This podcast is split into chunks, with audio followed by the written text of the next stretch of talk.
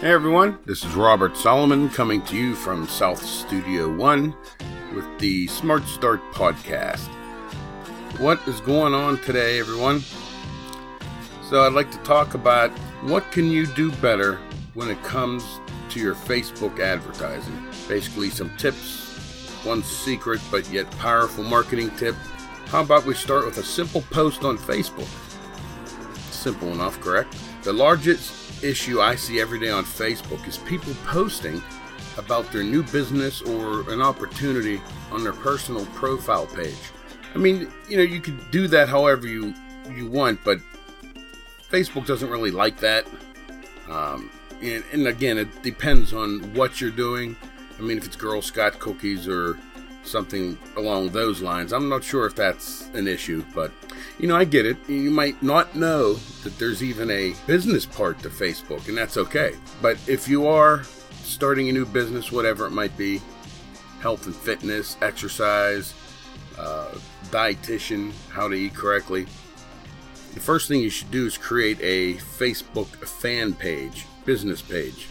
You know, I discuss these concepts further with my team so get on my private email list at robertgsolomon.com forward slash email. Now, with the Facebook fan page, if you don't know how, if you look up on your look up at the blue toolbar and you'll see your picture, you'll see home, the word home, like if you click that it takes you to your home page. And to the far right there's a down arrow. You click that and you'll see create page click that and follow the instructions. I'm I'm not going to walk you through that because Facebook their help is awesome and it takes you uh, in succession from the top to the bottom to completing everything and there's so much information in there. There's more than enough information to get you going.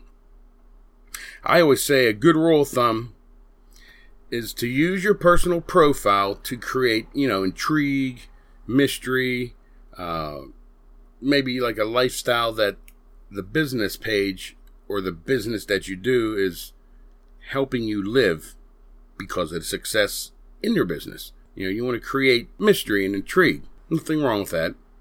But never promote or link to an affiliate site in either Facebook personal page or fan page. Facebook doesn't like it. No, no other social media sites do either. So, uh, you have to be professional about it. So now you're probably saying, why? What am I supposed to do? The idea around a post, like I just mentioned, it should create curiosity to, for the reader to click maybe to a blog you have that completes the uh, post and gives them more information, or to a company's blog.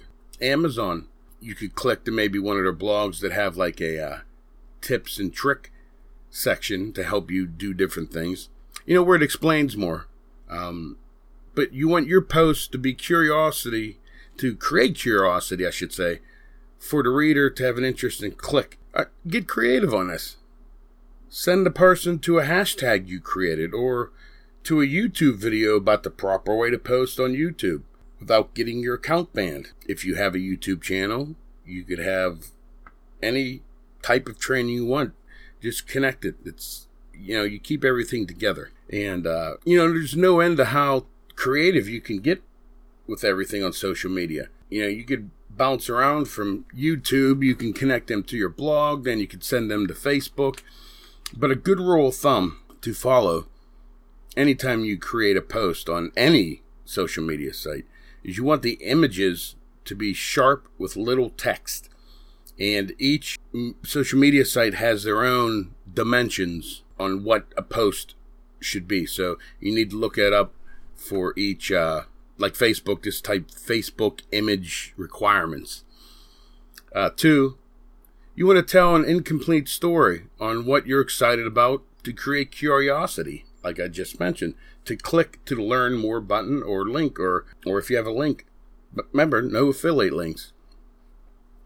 Number three, you always want to be truthful, but a little fluff does go a long way. I'll explain that in a moment. And this is why you just don't want to barrage everybody with a new company you just came into. We all hate junk mail.